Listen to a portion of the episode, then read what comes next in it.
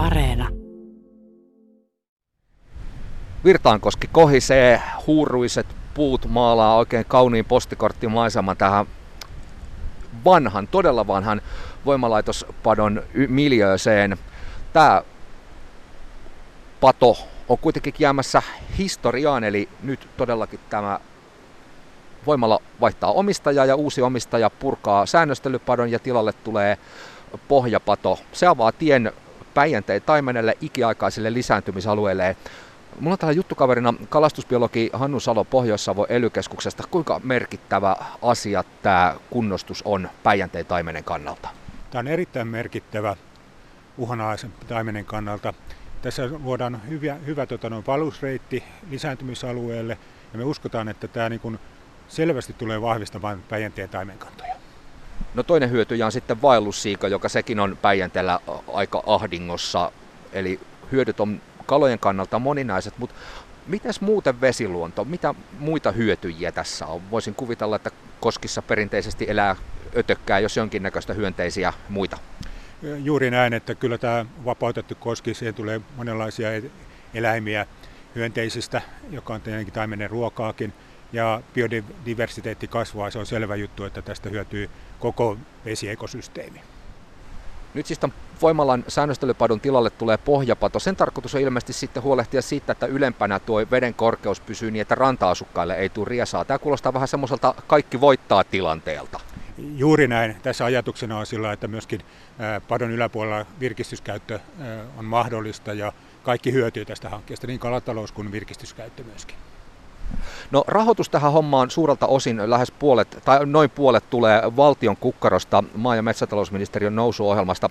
Projektikoordinaattori Matti Vaittinen, tämä on nyt vain sit yksi esimerkki, tämä Virtaankoski siitä, mitä tuleman pitää. Eli näitä ilmeisesti on eriasteisesti vireillä kymmeniä koskien ja virtavesien ennallistamishankkeita koko maata ajatellen. Joo, pitää paikkansa. Meillä on useampi kymmen hanketta valmistelussa ympäri Suomea eri vaiheissa, osa menossa niin sanotusti maalia, osa vielä ihan lähtökuopissa, mutta tämä on tosiaan yksi, voisi sanoa näistä meidän ehdottomasti kärkihankkeista. Tässä hyvä esimerkki on näyttänyt Etelä-Karjalassa oleva Hiitolanjoki, josta jo ensimmäiset padot on purettu. Onko tässä nyt tapahtunut tällainen äh, urheilutermejä lainatakseni ketsuppipullon aukeneminen, että meillä tämä patojen purkamistahti nyt todella kiihtyy ja kalojen vaelluskalojen elinolot ja lisääntymisolot paranee? No tokihan tämmöinen onnistunut esimerkki luo uskoa kaikille osapuolille, että tällainen ylipäätään tällainen lunastusmenettely on mahdollinen ja myöskin sitten saatu kokemusta patojen purusta ja mainitsit tämän Hiitolanjoen, niin siellä ensimmäinen pato on purettu ja tänä syksynä uudella koskialueella järvilohet oli jo kutemassa siellä. Että kyllähän tämä luo ilman muuta uskoa ja ehkä tässä tällainen ketsupipullo-efekti on tapahtunut ja sitä kautta ollaan nyt päädytty tänne Tainion virralle Sysmään. Tuossa ei niin kovin pitkän maassa kovin pitkän matkan päässä lainehtii vielä ainakin vapaana Suomen toiseksi suurin järvi Päijänne. Jos ajatellaan koko Etelä-Suomea, niin kuinka merkittävä päänavaus tämä Tainionvirran ennallistaminen on? No voisi sanoa, että, että tässä otettiin esille Hiitolajoki. Hiitolajoki Kuusinkijoki, Saramojoki Pohjois-Karjalassa, kyllä tämä Virtankoski menee ihan tähän samalle viivalle näiden meidän muiden isojen hankkeiden kanssa merkittävyydessään. Että kyllähän tämä on iso juttu Päijänteen taimen kannalle, myöskin vaellussiialle. Tämä on iso hanke, pari patoa täytyy purkaa ja ennallistamistöitä ja muuta. Miten paljon tähän suurin piirtein palaa rahaa? Mikä se on se mittaluokka?